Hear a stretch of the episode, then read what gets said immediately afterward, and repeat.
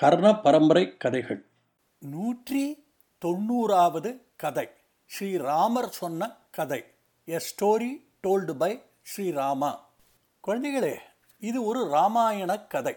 எங்கு பார்த்தாலும் ஜெய் ஸ்ரீராம் கோஷம் எல்லோரும் பாலராமனை பற்றித்தான் பேசிக்கொண்டிருக்கிறார்கள் இந்த சமயத்தில் இந்த கதை பொருத்தமாக இருக்கும் என்று நினைத்து இந்த கதையை சொல்கிறேன். ஸ்ரீராமர் எப்பொழுது இந்த கதையை சொன்னார்? யாரிடம் சொன்னார்? எதற்காக சொன்னார்? எல்லாவற்றிற்கும் விடை தெரிய கதையை கேளுங்கள் குழந்தைகளே ராமாயண கதை ஒன்றும் உங்களுக்கு புதிது இல்லை. உங்கள் தாத்தா பாட்டி சொன்னது நீங்கள் புஸ்தகங்களில் படித்தது சினிமா டிவிகளில் பார்த்தது என்று பல சோர்ஸ்களிலிருந்து இந்த கதையை பற்றி நீங்கள் நிறையவே தெரிந்து கொண்டிருப்பீர்கள். எத்தனை தரம் படித்தாலும் கேட்டாலும் இந்த கதை யாருக்கும் அலுப்பு தட்டாது. ஏனென்றால் இந்த கதையின் ஹீரோ ஒரு அசாதாரண மனிதர் மரியாதை புருஷர் எல்லோருக்கும் ஒரு வழிகாட்டி. எத்தனையோ பேர் எத்தனையோ பாஷைகளில் எத்தனையோ ஊர்களில் இந்த கதையை எழுதியிருக்கிறார்கள் சொல்லியிருக்கிறார்கள். இருந்தாலும் முதன் முதலில் இதை எழுதியது வால்மீகி முனிவர் தான் எல்லாவற்றிற்கும் முன்னோடி அவர் எழுதிய வால்மீகி ராமாயணம்தான். எத்தனையோ சர்க்கங்கள் சாப்டர்கள் உடைய அந்த ஆதி காவியத்தில் ஸ்ரீராமரின் குணங்களை பற்றி விவரிக்கும் நிறைய நிகழ்ச்சிகள் இருக்கின்றன. அவைகளிலெல்லாம் சிகரம் வைத்த மாதிரி இருக்கும் அத்தியாயம் யுத்தகாண்டம். அதில் சொல்லப்பட்டிருக்கும் விபீஷண சரணாகதி தான் ஸ்ரீராமருக்கு மிக பெருமை வாங்கி தந்த நிகழ்ச்சி. விபீஷணர் ராவணனுக்கு தம்பி. நல்லவர். அண்ணா மாற்றான் மனைவி சீதையை அபகரித்து வந்தது அவருக்கு பிடிக்கவில்லை. தைரியமாக அண்ணாவை கண்டித்தார். அண்ணன் அவரை அவமானப்படுத்தினார். அண்ணன் திருந்துவதாக இல்லை என்று தெரிந்தவுடன் ஸ்ரீராமரிடம் சரணமடைய தீர்மானித்து ராமர் இருக்கும் இடத்திற்கு வந்தார். அங்கே அவர் வானரங்களின் தலைவனான சுக்ரீவனை பார்த்து உரத்த குரலில் பேசினார். என் பெயர் விபீஷணன். அரக்கர்களின் அரசனான ராவணனின் தம்பி ராவணனால் தூக்கி செல்லப்பட்ட பரிதாபத்துக்குரிய சீதை அரக்கர்களின் காவலில் வைக்கப்பட்டிருக்கிறார்கள். நான் ராவணனிடம் பல வழிகளில் வாதிட்டேன். சீதையை ராமனிடம் அனுப்புமாறு அவர் அதற்கு சம்மதிக்கவில்லை. என்னை அவமதித்தார் கடுமையாக பேசினார் அடிமை போல் நடத்தினார். எனவே என் வீட்டை விட்டு ஸ்ரீராமரின் பாதுகாப்பை நாடி வந்துள்ளேன். விபீஷனாகிய நான் இங்கே இருக்கிறேன் என்பதை முழு உலகையும் காக்கும் ஸ்ரீராமரிடம் உடனே சொல்லவும் என்றார். விபீஷ்ணர் சொன்னதை கேட்ட சுக்ரீவன் லக்ஷ்மணன் முன்னிலையில் ஸ்ரீராமரிடம் இந்த விஷயத்தை பற்றி சொன்னார். இதை கேட்ட ஸ்ரீராமர் உடனே அனுமான் சுக்ரீவன் ஜாம்பவான் அங்கதன் என்று அங்குள்ள எல்லோரையும் கூப்பிட்டு ஒரு ஆலோசனை நடத்தினார். விபீஷணருக்கு அடைக்கலம் கொடுத்து அவரை நண்பராக ஏற்றுக்கொள்ளலாமா என்பதை பற்றி ஒவ்வொருவருடைய அபிப்பிராயத்தையும் கேட்டார். முதலில் பேசிய சுக்ரீவன் விபீஷணருக்கு அடைக்கலம் கொடுப்பதை கடுமையாக எதிர்த்தான். சுக்ரீவன் சொன்னான் ஓ ராமா வானரரை காக்க அவனை ஒற்றனாக கருதி பேச்சில் கவனமாக இரு. இந்த அரக்கர்கள் தந்திரமானவர்கள். இவர்களை நம்ப முடியாது. அவர்கள் எந்த வடிவத்தையும் எடுத்துக்கொண்டு கண்ணுக்கு தெரியாமல் நடமாட வல்லவர்கள். இந்த அரக்கன் ஒரு ஒற்றனாக இருக்கலாம் அல்லது அவன் விவேகியாக இருக்கலாம். நமது பலவீனங்களை அறிந்து நம்மை அடைய ஒரு வழியை கண்டுபிடித்து ராமனிடம் சொல்லுவதற்காக வந்திருக்கலாம். இவனை நம்பக்கூடாது. இவனை கைது செய்யலாம் என்று நினைக்கிறேன். நீ யோசித்துப் பார் என்று சொன்னார். சுக்ரீவன் பேசியதற்கு பிறகு மற்ற வானர வீரர்களும் தங்கள் கருத்துக்களை சொன்னார்கள். எல்லோருடைய கருத்தும் விபீஷணனை நம்பக்கூடாது என்ற தோரணையில் இருந்தது. கடைசியாக ராமர் அனுமானினிடம் அவனுடைய அபிப்பிராயத்தை கேட்டார். அப்போது அனுமான் மென்மையான இனிமையான அர்த்தமுள்ள சொற்களை சுருக்கமாக சொன்னான். விபீஷணன் இடமும் நேரமும் பாராமல் இங்கு வந்துள்ளான். இது விஷயமாக எனக்கு தோன்றுவதை நான் சொல்கிறேன். இடத்தையும் நேரத்தையும் கருதியே அவன் இங்கு வந்துள்ளான் என எனக்கு தோன்றுகிறது. ராவணனிடம் குறைகள் இருந்ததாலும் உன்னிடம் தகுதிகள் இருந்ததாலும் நீயே உயர்ந்தவன் என்று அவன் கருதுகிறான். அவன் யோசித்ததில் ராவணனிடம் அக்கிரமத்தையும் உன்னிடத்தில் வீரத்தையும் பார்த்திருக்கிறான். அவன் சரியானவனாகவும் பொருத்தமானவனாகவும் தான் எனக்கு தோன்றுகிறது. ஒருவன் பேசும்போதே அவனது தீய குணம் தெரிந்துவிடும். இவனது முகம் தெளிவாக இருப்பதால் அப்படி தெரியவில்லை. அதனால் எனக்கு அவன் மீது எந்த சந்தேகமும் இல்லை. வஞ்சகனாக இருப்பவன் கொஞ்சமாவது சந்தேகத்துடன் தான் வருவான். இவன் தானே வந்திருக்கிறான். இவன் பேச்சும் பார்வையும் எனக்கு சந்தேகமாகவே தோன்றவில்லை. ஓ ராமா ராவணனை கொல்லும் உன் எண்ணம் அவனுக்கு தெரியும். நீ எப்படி வாலியை கொன்று சுக்ரீவனை அரசனாக்கினாய் என்பதும் அவனுக்கு தெரியும். அதனால் அவன் உன் மரியாதையை எதிர்பார்த்து வேண்டுமென்றே இங்கு வந்திருக்கிறான். அவனை நமக்கு வேண்டியவனாக ஏற்றுக்கொள்ளலாம். ஓ ராமா விபீஷனை பற்றி பலரும் பேசியதை கேட்ட பிறகு நீதான் முடிவெடுக்க வேண்டிய சிறந்த நீதிபதி என்றார். அனுமன் பேச்சை கேட்ட ஸ்ரீராமர் மிகவும் மகிழ்ந்து தன் கருத்தை சொல்லத் தொடங்கினார். நானும் விபீஷனை பற்றி கொஞ்சம் பேச விரும்புகிறேன். அவனிடம் குறைகள் இருந்தாலும் நண்பனாக வந்தவனை என்னால் ஒதுக்க முடியாது. நல்லவர்களை கண்டிக்கக்கூடாது பாதுகாப்பு தேடி வந்த எதிரிக்கு ஒரு புறா தன் உடலையே கொடுத்த கதை உங்களுக்கு தெரியாதா? அதன் துணையை கவர்ந்து சென்ற வேடன் அதன் அருகில் வந்தபோது அப்புறா அவனை வரவேற்று பாதுகாத்து தன் உயிரையே கொடுத்தது. உங்களுக்காக இன்னொரு கதை சொல்கிறேன். கேளுங்கள். ஒரு பெரிய காடு. ஒரு நாள் அந்த காட்டிற்கு வேடன் ஒருவன் வந்தான். அவன் அன்றைய தினம் பறவைகளை பிடிப்பதற்கு ஒரு வலையுடன் காத்திருந்தான்.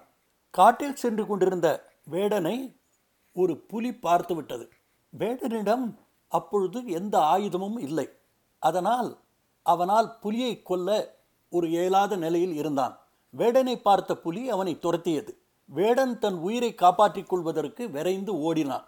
அந்த நிலையில் அவன் ஒரு மரத்தடியில் ஒரு குரங்கு இருப்பதை பார்த்தான். குரங்கிடம் அவன் என்னை ஒரு புலி துரத்தி வருகிறது. புலியிடமிருந்து நீ என்னை காப்பாற்று என்று கெஞ்சினான். அவனது வேண்டுகோளை அந்த குரங்கு ஏற்றுக்கொண்டது. மேலும் மரத்தின் கீழ் இருந்த குரங்கு உடனே வேடன் மரத்தில் ஏறுவதற்கு வசதியாக அவனை தூக்கிவிட்டு உதவி செய்தது. பிறகு விரைவில் குரங்கும் மரத்தில் ஏறிக்கொண்டது. இதற்குள் வேடனை துரத்தி வந்த புலி மரத்தின் கீழ் வந்து நின்றது. வேடன் பயந்து நடுங்கிக் கொண்டு மரத்தின் மீது உட்கார்ந்து கொண்டிருந்தான். நேரம் கடந்து கொண்டிருந்தது. மரத்தடியில் நின்று கொண்டிருந்த புலியும் அங்கிருந்து போகவில்லை. மாலை சாய்ந்து இரவு வந்தது. குரங்குக்கு தூக்கம் வந்தது. ஆதலால் அது ஒரு மரக்கிளையில் வசதியான இடத்தில் உட்கார்ந்து தூங்க ஆரம்பித்தது. அப்பொழுது வேடன் விழித்து கொண்டிருந்தான். புலி வேடனிடம் குரங்கு இப்பொழுது தூங்கிக் கொண்டிருக்கிறது. இதுதான் நல்ல சமயம். நீ குரங்கை பிடித்து கீழே தள்ளிவிடு. நான் அதை கொன்று தின்று என் பசியை போக்கிக் கொண்டு இங்கிருந்து போய்விடுகிறேன். நீ இப்படி செய்தால் நான் உன்னை கொல்லாமல் விட்டு விடுவேன் உன் உயிருக்கு என்னால் எந்த ஆபத்தும் ஏற்படாது. நீ இப்பொழுது தூங்கிக் கொண்டிருக்கும் குரங்கை பிடித்து கீழே தள்ளிவிடு என்றது. தன் உயிரை காப்பாற்றிக் கொள்ள நினைத்த வேடன் குரங்குக்கு துரோகம் செய்ய எண்ணினான். அவன் தனக்கு குரங்கு செய்த உதவியை மறந்து மரத்தில் தூங்கிக் கொண்டிருந்த குரங்கை பிடித்து கீழே தள்ளினான். கீழே விழும்போது குரங்கு விழித்து கொண்டது உடனே அது என்ன நடந்திருக்கும்? என்று புரிந்து கொண்டது. கீழே விழுந்த குரங்கை இப்பொழுது புலி பிடித்து கொண்டது. புலி குரங்கிடம் பார்த்தாயா நீ வேடனுக்கு உதவி செய்தாய். ஆனால் வேடனோ நன்றி இல்லாதவன். நீ அவனுக்கு செய்த உதவியை மறந்து அவன் உனக்கு இப்பொழுது துரோகம் செய்திருக்கிறான். எனவே நீ மீண்டும் மரத்தில் ஏறிக்கொள். வேடனை மரத்திலிருந்து கீழே தள்ளிவிடு. நான் அவனை கொன்று தின்றுவிட்டு இங்கிருந்து செல்கிறேன் என்றது. அந்த குரங்கு தர்மங்களை நன்கு அறிந்திருந்தது. எனவே அது அப்போது புலியின் யோசனைக்கு சம்மதிப்பது போல் நடந்து கொண்டது. ஆதலால் குரங்கை புலி விட்டுவிட்டது குரங்கு மீண்டும் மரத்தில் தாவி ஏறியது. நடந்ததையெல்லாம் பார்த்து கொண்டும் கேட்டுக்கொண்டும் இருந்த வேடன் குரங்கு மரத்தில் ஏறி வருவதை பார்த்தவுடன் மிகவும் பயந்து விட்டான். ஆனால் குரங்கு வேடனிடம் நீ பயப்படாதே நான் உனக்கு துன்பம் செய்ய மாட்டேன். நீ என்னை சரண் அடைந்திருக்கிறாய். உன்னை காப்பாற்றுவது என்னுடைய கடமை என்று அவனுக்கு தைரியம் கூறி அவனுடைய பயத்தை போக்கியது. மேலும் குரங்கு மரத்தின் கிளைகளில் அங்கும் இங்குமாக தாவி சென்று பழங்களை பறித்து வந்து வேடனுக்கு கொடுத்து தானும் சாப்பிட்டது. குரங்கு வேடனை கீழே பிடித்து தள்ளிவிடும் என்று எதிர்பார்த்த புலி ஏமாற்றம் அடைந்தது குரங்கு வேடனை இரவு முழுவதும் தன் பாதுகாப்பில் வைத்து காப்பாற்றியது. முதல் நாள் இரவு முழுவதும் மரத்தடியில் கால் கடுகடுக்க நின்றிருந்த புலி முடிவில் ஏமாற்றத்துடன் பொழுது விடிந்த பிறகு அங்கிருந்து சென்று விட்டது புலி அங்கிருந்து சென்றதை நன்றாக உறுதி செய்து கொண்ட பிறகு குரங்கு வேடனுக்கு விடை கொடுத்து அங்கிருந்து அனுப்பியது.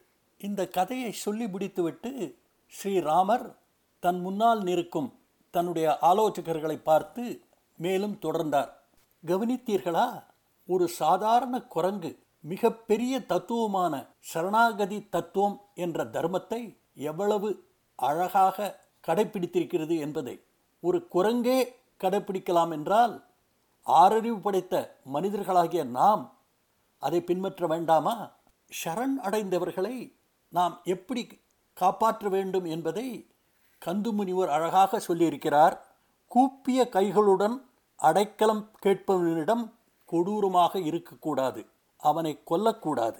அடைக்கலம் கேட்கும் அகதியை காக்க தவறியவன் அகதியின் பார்வையிலே நாசமாகி தனது புண்ணியங்களை அவனுக்கு தந்துவிடுகிறான் ஒரு அகதியை காக்க தவறியவன் பெரும் பாவத்தை செய்தவன் சொர்க்கத்திற்கு தகுதி இல்லாதவன். அவன் புகழை இழப்பான். அவனுடைய வலிமையும் வீரியமும் அவனை விட்டு அகலும்.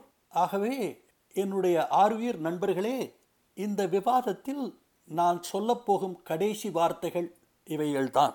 என்னிடம் அடைக்கலம் தேடும் எல்லா உயிர்களையும் நான் காப்பேன். இது எனது சபதம். நண்பர்களே விபீஷணனோ வேறு யாரோ ஏன் என்னிடம் அடைக்கலம் கேட்டு ராவணனே வந்தாலும் நான் காப்பேன் என்று சொல்லி ஸ்ரீராமர் தன் பேச்சை முடித்து கொண்டார். ஸ்ரீராமரின் இந்த வார்த்தைகளை கேட்ட அங்கு கூடியிருந்த எல்லா வானரர்களும் என்ன அற்புதமான பேச்சு. ஸ்ரீராமர் தர்மத்தை அறிந்தவர் உலகை காப்பவர் நல்லொழுக்கமும் நேர்மையும் மிக்கவர் என்று வாயார புகழ்ந்தார்கள். எல்லோரும் ஒரே மனதாக ஸ்ரீராமா இந்த விபீஷணனை நண்பனாக நம்முடன் சேர்த்து கொள்வோம் என்றார்கள். ஸ்ரீராமரும் விபீஷணரை சந்திக்க தயாரானார். அதற்கப்புறம் என்ன நடந்தது என்பதுதான் உங்களுக்கு எல்லாம் தெரியுமே. விபீஷணனுடைய உதவியோடு ராமர் ராவணனுடன் போர் தொடுத்தார். ராவணனையும் அவனுடைய கூட்டத்தையும் கொன்று சீதா பிராட்டியாரை சிறையிலிருந்து மீட்டினார். விபீஷணனை லங்கைக்கு அரசனாக முடிசூட்டினார். அயோத்திக்கு திரும்பி பட்டாபிஷேகம் செய்து கொண்டு நீண்ட நாள் ராமராஜ்யத்தை நடத்தினார். ஜெய் ஸ்ரீராம். குழந்தைகளே இந்த கதை பிடிச்சிருக்கா? ஏற்கனவே நான் சொன்னபடி ராமாயண காவியத்தில் விபீஷண சரணாகதிக்கு ஒரு தனி இடம் உண்டு. இந்த சரணாகதி தத்துவத்தை எளிய தமிழில் சுப்பிரமணிய பாரதியார் பகைவனுக்கு அருள்வாய் நன்னெஞ்சே பகைவனுக்கு அருள்வாய் என்று பாடியிருக்கிறார். நீங்களும் இந்த அருமையான கொள்கையை பின்பற்றுவீர்கள் என்று நம்புகிறேன். கடைசியாக உங்களிடம் ஒரு விஷயத்தை பகிர்ந்து கொள்ள ஆசைப்படுகிறேன். வழக்கமாக கதைகளில் சொல்லும் வார்த்தைகள் என்னுடையதாகவே இருக்கும். இந்த கதையில் குரங்கு கதைக்கு முன்னாலும் பின்னாலும் ஸ்ரீராமர் சுக்ரீவன் விபீஷணன் முதலியோர் சொல்லும் வார்த்தைகள் வால்மீகியின் மூல காவியத்திலிருந்து சமஸ்கிருதம் ஆங்கிலம் தமிழாக்கப்பட்ட பகுதிகளிலிருந்து எடுக்கப்பட்ட வார்த்தைகள். இதற்கு சொந்தக்காரர் நண்பர் டாக்டர் வி. கோபாலகிருஷ்ணன். பிஹெச்எல் நிறுவனத்தில் உயர் அதிகாரியாக இருந்து ஓய்வு பெற்றவர். சமஸ்கிருதத்தில் எழுதப்பட்ட வால்மீகியின் மூல காவியத்தை ஆங்கிலத்தில் மொழிபெயர்த்த புஸ்தகத்திலிருந்து ஒவ்வொரு ஸ்லோகத்தையும் இவர் தமிழாக்கி கொண்டிருக்கிறார். மிகப்பெரிய தொண்டு. அவருக்கு உங்கள் சார்பில் நன்றியையும் என் சார்பில் ஆசிகளையும் வழங்குகிறேன். ஜெய் ஸ்ரீராம். குழந்தைகளே இந்த கதையை பற்றி நீங்கள் என்ன நினைக்கிறீர்கள் என்பதை Aingaran twenty twenty at gmail dot காமுக்கு எழுதுங்கள். கதைகள் தொடரும். அதுவரை அன்புடன் உங்கள் ஐங்கரன்.